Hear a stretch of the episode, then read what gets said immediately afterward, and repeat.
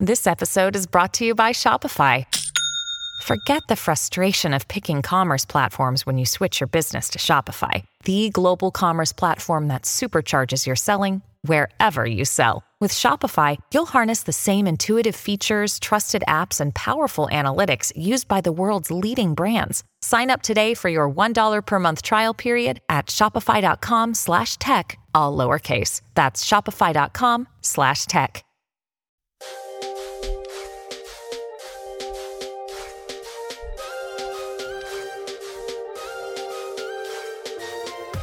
Welcome to the Drive Time News Blast. 30 minutes, 50 for subscribers of news of the day from a perspective of truth, liberty, and justice. This is Monica Perez. And I'm Brad Binkley. Just want to let you know tomorrow we have the DNB XR live on Rokfin in video, 1 o'clock Pacific, 4 o'clock Eastern. And you can also catch the free version of that video on Rumble because YouTube is dead to us. Anyway, that's all I got right now. I did want to, I thought it was interesting just to hear the latest statement made by the Russian Foreign Ministry spokeswoman, Maria Zakharova. I kind of like her because she's like the non repulsive Jen Psaki. Like she doesn't constantly seem like she's lying. Yeah. So, anyway, uh, but I do think she's also a redhead. She stated unequivocally that Moscow is not aiming to overthrow the current leadership in Ukraine. She said its objectives don't include occupation of Ukraine, destruction of Ukraine's statehood, or the toppling of the current government. I'm amazed. I was kind of amazed to hear that. It's not directed against the civilian population. She just she reiterated that Moscow wants to defend the Donetsk and Lugansk People's Republics which she is saying broke away from Ukraine shortly after the 2014 coup in Kiev. I, I always I wasn't exactly sure if that was an overstatement, but whatever.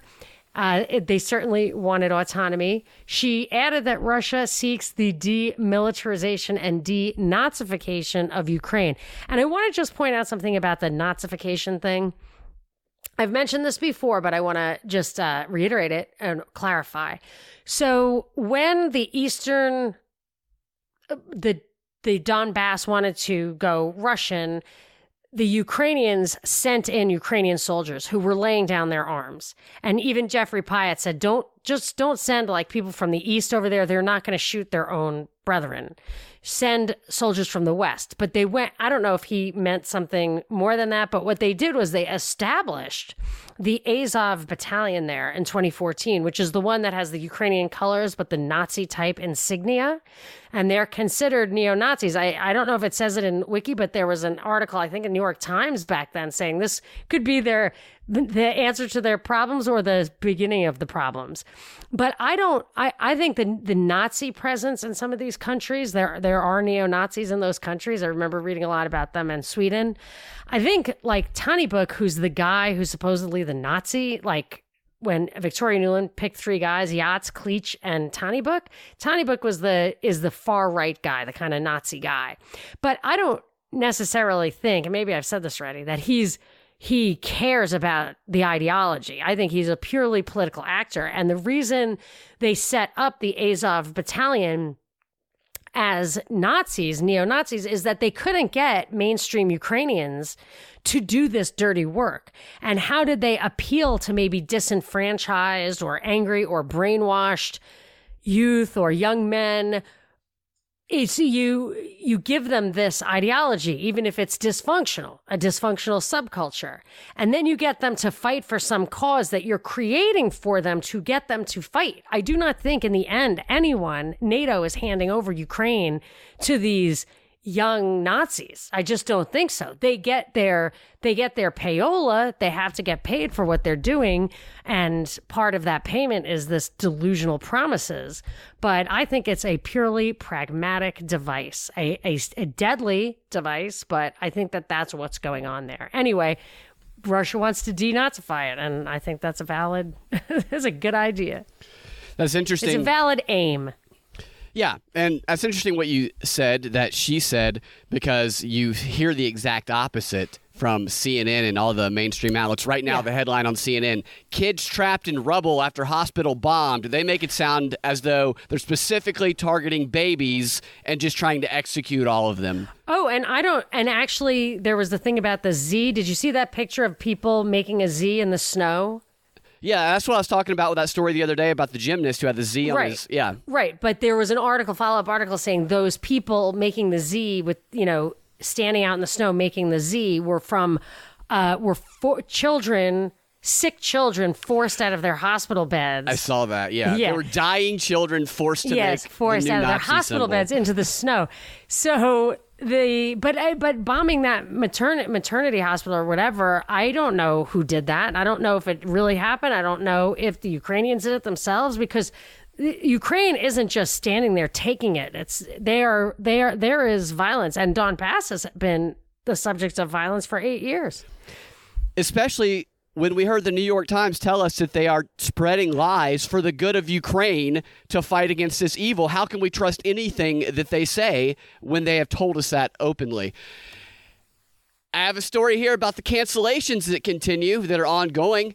And there's a professor at Yale University who is he's keeping the main list of companies that are have pulled their business operations out of Russia and specifically he's keeping a list of those who have not yet. So you know the ones to threaten, to bully. It's a blacklist. Yeah, that's exactly what it is.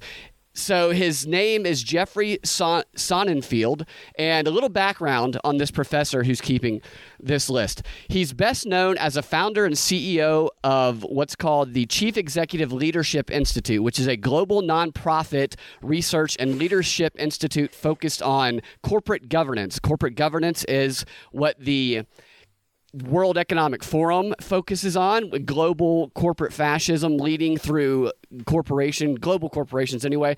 And through the Institute, the guy is known for convening exclusive high level, off the record CEO summits, drawing leaders from across business, government, nonprofit, media, entertainment, academia, and with annual conferences every year in DC and in New York and he is widely regarded as an authority on corporate governance. And he has advised U.S. presidents Joseph Biden, Donald Trump, and Bill Clinton.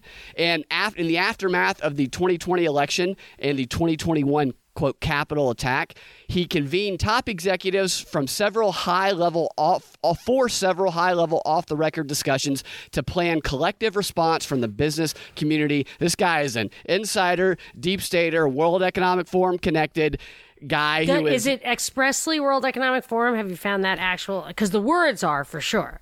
he is featured pro- well, I don't know if this exact thing, this list No, no, is- but I mean, he and World Economic Forum have appeared in the same paragraph yes, somewhere. def- sometime. yes, they Got it. yes, as well as Yale University. I mean, we can infer it, but it's always No, yeah, I always look it up. Uh, yeah. so he is connected with them. And they say that here's some of the stuff he says. He says the situation remains fluid over there, but for now, uh, the companies that fail to withdraw, they face a wave of U.S. public resentment far greater than what they face on climate change, voting rights, gun safety, immigration reform, or border security. I find it interesting that he links links it together with all those others because they do pressure campaigns like this for these other issues as well. We see it on social media from other groups, and he cited a survey that found that more than 75% of Americans want companies to cut their business ties with Russia and are united on the subject across political lines. Oh, I have a survey like that too in one of my stories. Interesting. And he argues that those who fear these corporate moves will punish ordinary Russians. Oh, he says those who argue that these moves will punish ordinary Russians are missing the point because he says that violence of war would be more painful. So instead of going into Russia violently, we're doing this, is his claim. And But I, sanctions are a casus belli. what does that a cause mean? for war. Like they're justification for war. Sanctions force people into war. That's how. That's why Japan bombed Pearl Harbor because we embargoed Yeah, their oil, which is what we're doing to our own people, which makes no sense. I have to cover that story. So that that's perfect. So this is again sanctions via corporation, World Economic Forum, Great Reset model. We're seeing this across the board here. And this guy, what a clown! He's spending research dollars to do this. Research dollars to compile a list of companies who are staying in Russia so that you can bully and pressure them, which does have a very bad impact on the people of Russia, the citizens of Russia. I know, but here I want to move into my oil stuff in that we're doing this to ourselves. Like by banning Russian oil imports, we're sanctioning ourselves of oil. Now, that's theoretically, but it doesn't even really matter because we produce more oil and gas than Russia and we are net exporters. So we could by cutting back on our exports and just using our own oil, we it really wouldn't affect us to not import Russian oil and the UK has also banned Russian imports, but and UK is on the North Sea. The North Sea is a big crude producer. I think it mostly happens in Norway, but so I don't know what their situation is, but for us, it doesn't make much of a difference at all. Now, US and UK are pressuring Europe to follow suit, and it would be devastating to them. Uh, but the thing is, Russia is not intentionally stopping any of its oil and gas from pushing out. And I wonder how much of their, how far down their exports have gone. I did find an article that said that their exports have already declined by 30% out of Russia, but it didn't seem verified. And I couldn't find it coming out of Russia. They are not saying that. And I had a thought that a patron had the exact same thought, maybe at the same moment was I got a message from Matt saying, I think something fishy is up with the gas stations. Every station in town had the exact same gas prices, exact same. Usually they're close, but these are exactly the same. One, it was, um, he said they live in Central Florida. It's 419 for regular, 499 for diesel. He's never seen it so coordinated. Here, it's well over $6. Well over $6 a gallon. I am paying, actually paying. Wow. Yeah. So, so uh, CNN had an article today. Why are oil prices so high? And I, I don't think it actually said perfect storm, but there was a lot. It was like five different reasons. Like, they never give me five different reasons for something really unusual. You know what I mean? Don't tell me it's a perfect storm. It's either you're not telling me the truth because to, for something to be at a record level, there has to be a reason. Now, oil companies can just take all this bad publicity and coordinate behind the scenes, which of course is illegal, but they could do it anyway.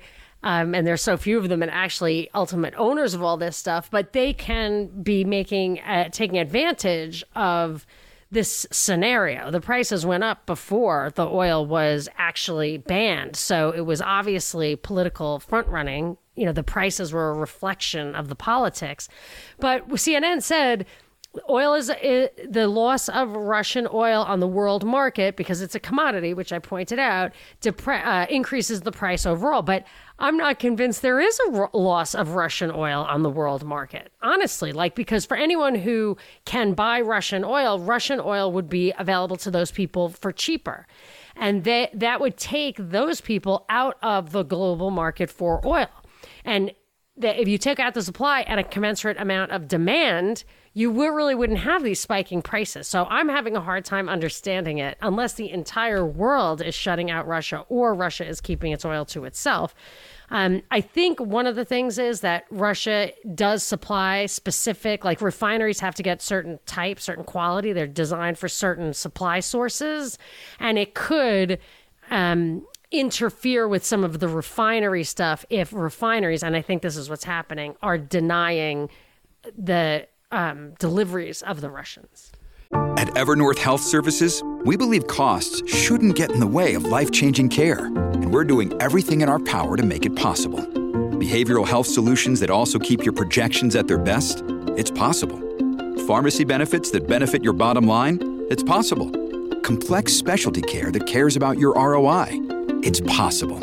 Because we're already doing it. All while saving businesses billions. That's Wonder made possible.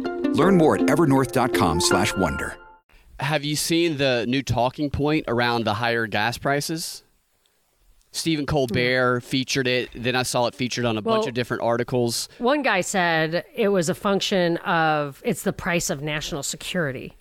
Yeah, that's similar to what it is. But Colbert said that he's willing to pay more gas prices because of, of you know you want a clean conscience Because you need to stand for what's good and if it helps the Ukrainians it's okay to pay a few more bucks. And they were asking people I saw a local news station doing interviews at gas stations asking people about the gas prices and they would raise the question is it worth it to help the Ukrainians just a why would you ask that it's just a strain and the people are like I guess yeah sure uh, uh, if, if it's helping so well, that's yeah Yeah, that's the poll I have here. A poll found that an overwhelming majority of Americans favor banning Russian oil imports, despite doing so, potentially increases prices. Now, I should have looked at the actual questions. I missed that. But it says a Wall Street Journal poll published on Tuesday, yesterday, found that 79% of respondents, including 88% of Democrats and 77% of Republicans polled, said they would favor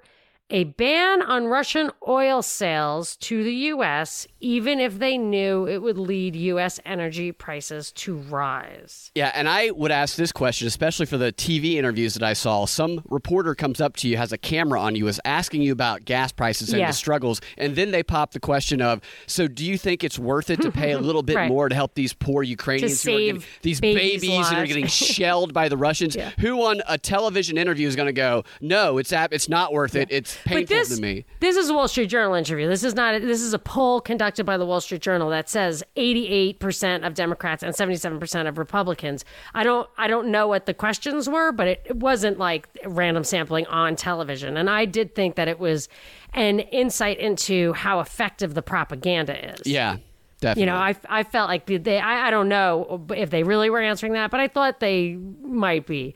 Now, another thing that they're trying to scare us into this national security thing, which of course, the Republicans, it's so annoying because CNN and Fox, Republicans and Democrats are arguing over the stupidest stuff, always stipulating that we, you know, we need more sanctions or more war, you know, like whatever. It's, it, they're just shouting for more. That's the, there's, that's their argument. But Kevin McCarthy, who's the minority leader, called Biden out on the higher gas prices and uh, also because the environmentalists don't produce gas, although Biden's changing his tune on that. I- guess you can use the cries of war to really serve, to have an excuse to enact policies that benefit what I consider the big three of the military industrial complex big defense, of course, war benefits, big energy, um, or U.S. production definitely benefits. And well, all wars are bankers' wars, so big finance does.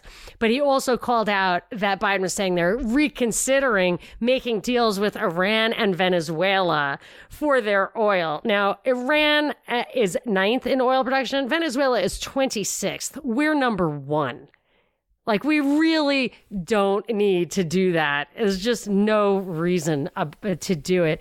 Uh, but my, you know, my theory about the whole greenhouse gas thing. Remember a couple of weeks ago, just unrelated to this at all. I was like, why, why, why are they just always down on fossil fuels? Like, it's it's bull. Like it makes everything cheaper and better. And I don't believe their climate stuff. They're worried about carbon dioxide, which is good for plants, which are good for us. Like the whole story doesn't hold together.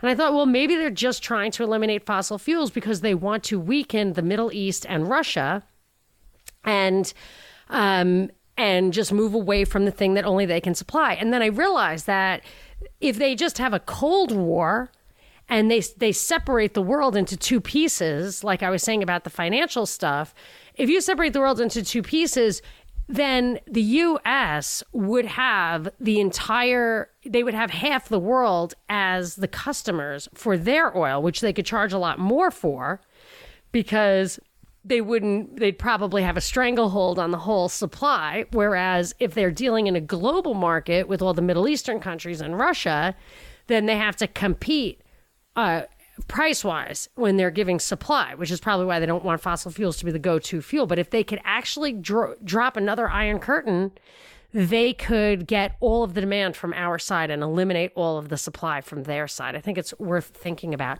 And the last thing I'll say on all of this is they really want us to have this this obsessional propaganda thing. They want us to feel it. They want us to feel it. So they want us to feel this war by having higher gas prices. I wonder if they'll do price controls, which would give us gas shortages. Or one suggestion I read was that they could lower the speed limit to, to um, save gas, and that would really piss people off and maybe drive people to Zoom work. I, I don't know, but that would make people annoyed, and uh, that is how they want you to feel engaged in the war. And I also think the refugee crisis is a manufactured crisis that that will affect some populations they want feeling some pain here. This stuff is straight out of the simple sabotage guide from the OSS, the CIA. You go read that. It's very quick read. You will see similar tactics, just modernized, being promoted by Hillary Clinton, by our media, telling people to do certain things to just make life painful and difficult for Russians. And they're also applying it to us as well with this gas stuff and other stuff. You might, it was so helpful when that woman put together the 10 falsehoods in war, just summarized the whole entire book and the way I did, like, if you think about it, if you're, if since you have it at the top of your fingers, um, the way I did like the hashtag straight out of event 201, now I can go to my Twitter feed and type in hashtag straight out of event 201, and you can see every single headline that just falls out of the calls to action, Yeah. event 201 stuff. So anytime you see any of these headlines That's a good that ring a bell, just hashtag straight out of whatever, and then everyone can have that. You and you could have it on your fingertips at any time, and it's almost no effort whatsoever. That's a great idea. I will do Yeah. that, actually. I like Ah, that. Excellent. I have a story that kind of veers away from Ukraine finally Great. for a little while. Finally. There are deep fakes being used in the campaign for president in South Korea, but probably not the way that we have discussed or imagined before. We had talked about them being used to maybe fabricate evidence of something to make someone else look bad. But instead of doing that, these deep fakes are being used originally first by the main opposition candidate, who is Yoon Suk, made a deep fake of himself to do campaign commercials and videos because this guy is a 61 year old former prosecutor who little jagged hard around the edges wanted to soften his image so that he could reach younger voters. So they the head of the, his campaign said about this. He said we want voters to see the human side of yoon not the stern image he projects on television. So they decided to make this deep fake ai and they named it ai yoon.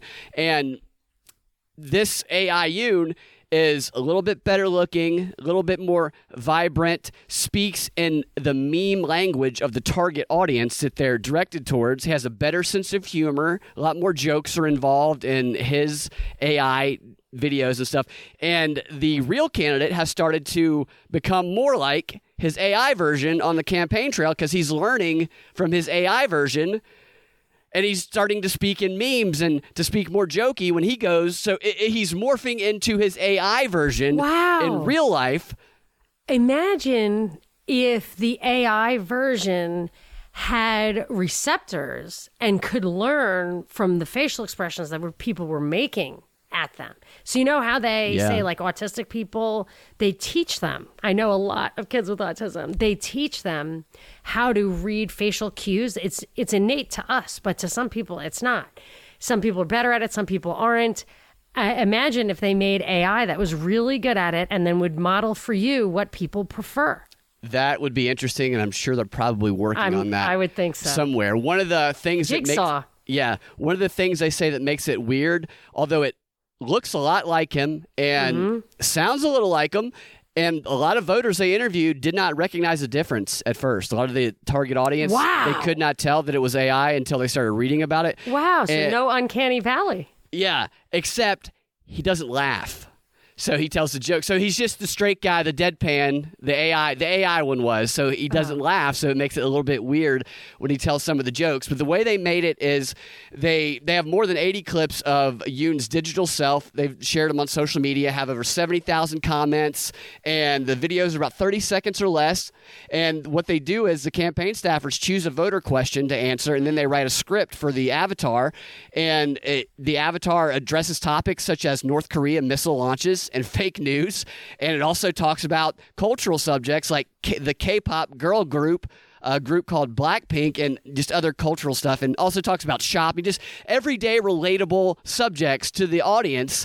They they put in the scripts here, and the way that they built this is they brought the guy into a studio and they had him spend two days recording 30 different sentences trying to enunciate them as perfectly as possible and then the AI created the videos based on his recordings of all these words and sentences. Why can't it, why can't it laugh? I think that's a. I don't know. I think they put that in there to make us feel like, oh well, you can always tell. Yeah. So one more little wrinkle here for this one is here's what they said. They said the underlying tech uses synthesizes the voice and video to produce the human looking avatar that can hold down real time conversations. And it said it's a bit creepy, but the best way to explain it is that we clone the person. They clone the that's the way they're describing it to people. We clone the person, and strangely enough, once this candidate did this, the other candidate did it too. So Oh. two AI deepfakes are running for president against each other in South Korea, and the article talks about how the winner is probably going to continue using the deepfake once they win. The first deepfake president's coming to South Korea. It's like The Simpsons, where my son has a T-shirt that says, "Don't blame me, I voted for Kang." Yeah. Remember that? Yeah. so it's like the exact same thing. They were aliens. It wouldn't matter anyway. Yes. Very interesting. Well, I do want to hear about the first Capitol riot defendant going on trial, or I guess that's been concluded. Can we do that in the XR? Let's do it in the XR. All right, excellent. So we still do have a big story left in the free 30, our deepest dive of the day, where we will dig, er, dig deeper into the foreseeable consequences of the latest formal and informal sanctions against Russia.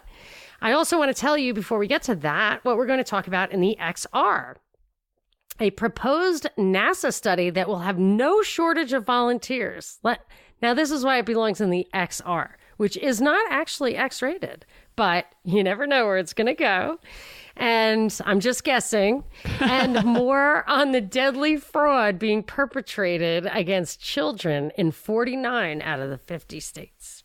So I also want to say this. Now, Binkley, I don't know if you noticed this, but we got an email from somebody saying like there was a an ad. So we signed up for this ad thing. The ads come, I think we have to put one at the beginning of the show, which I do not like.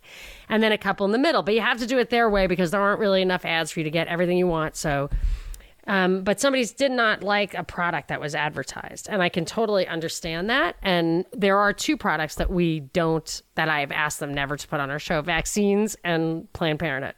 But, and I basically think that anything from the government, I also said, like, I don't want anything paid for by the government because that isn't a free market.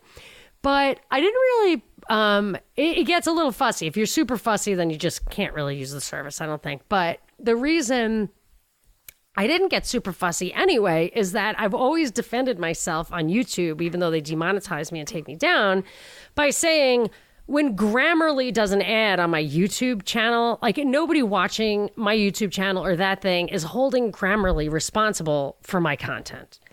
And likewise, I, I assumed that nobody would, uh, you know, hold us responsible for just canned ads. I mean, I don't even know what they are. And the difference, though, also is that in the case of like if Grammarly were to cancel our show on YouTube, and YouTube does it for them, we don't get, we can't even put our stuff up there.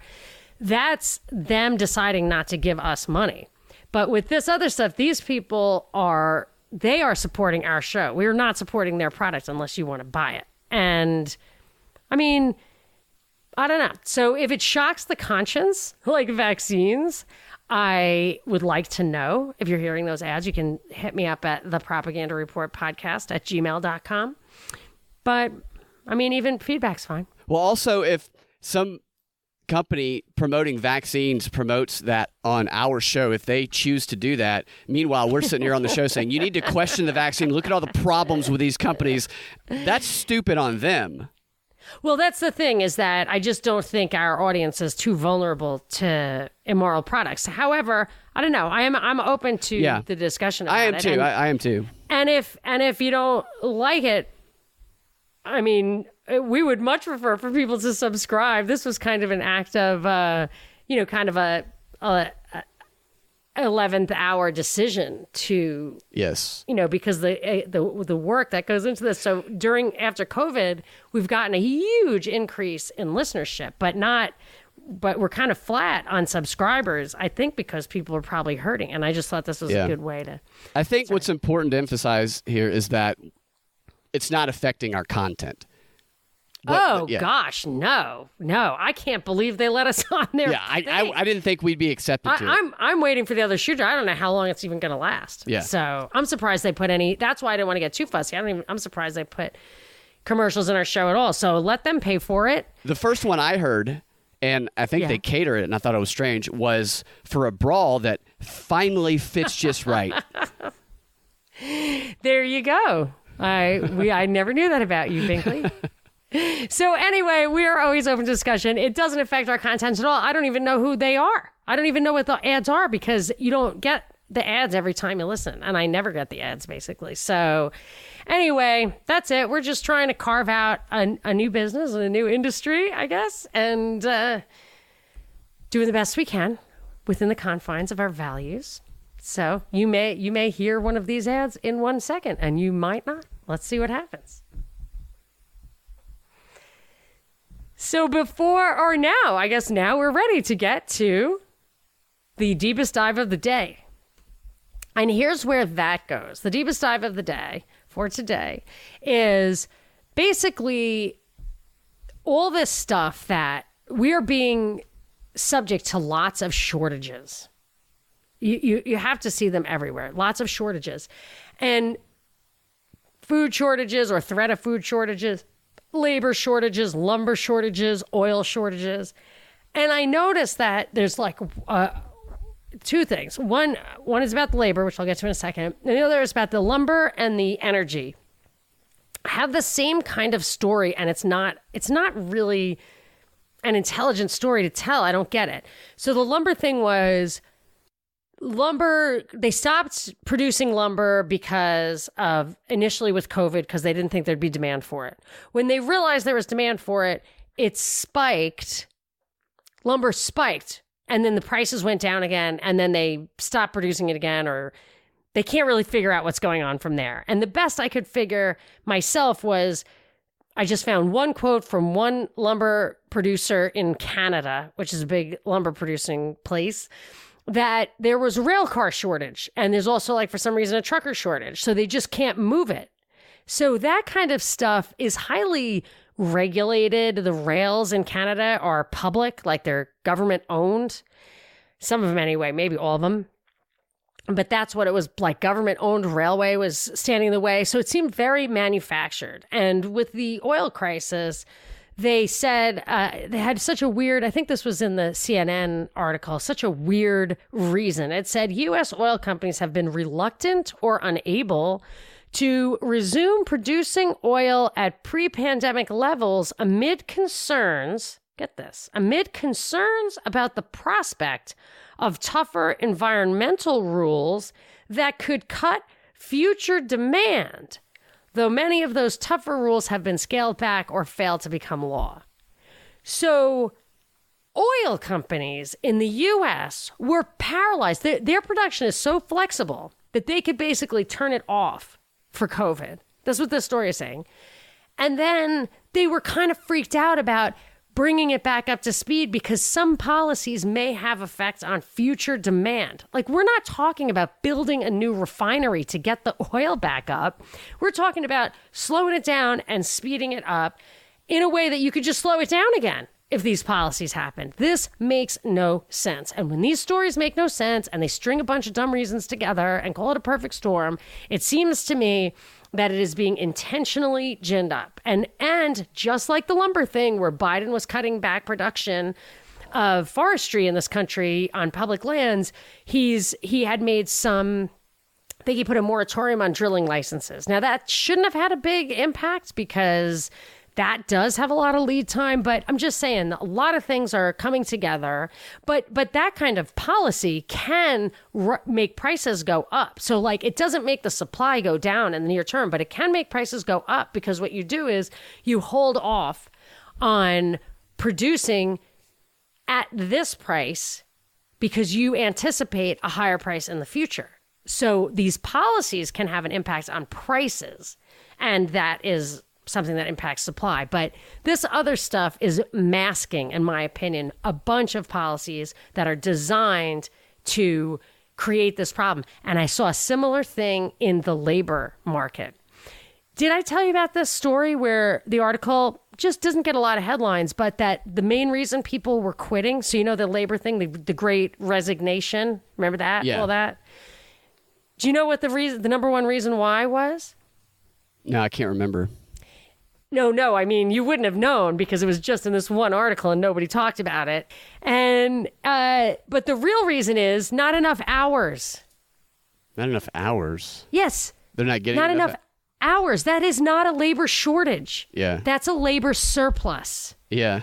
so people are quitting because it's not worth the BS. And I and I immediately first thing I thought about was Obamacare. It's like, you know what? Obamacare was already pushing companies to not want full-time employees for the longest time. And I looked up the rules. For Obamacare, you're considered full time if you have 30 or more hours.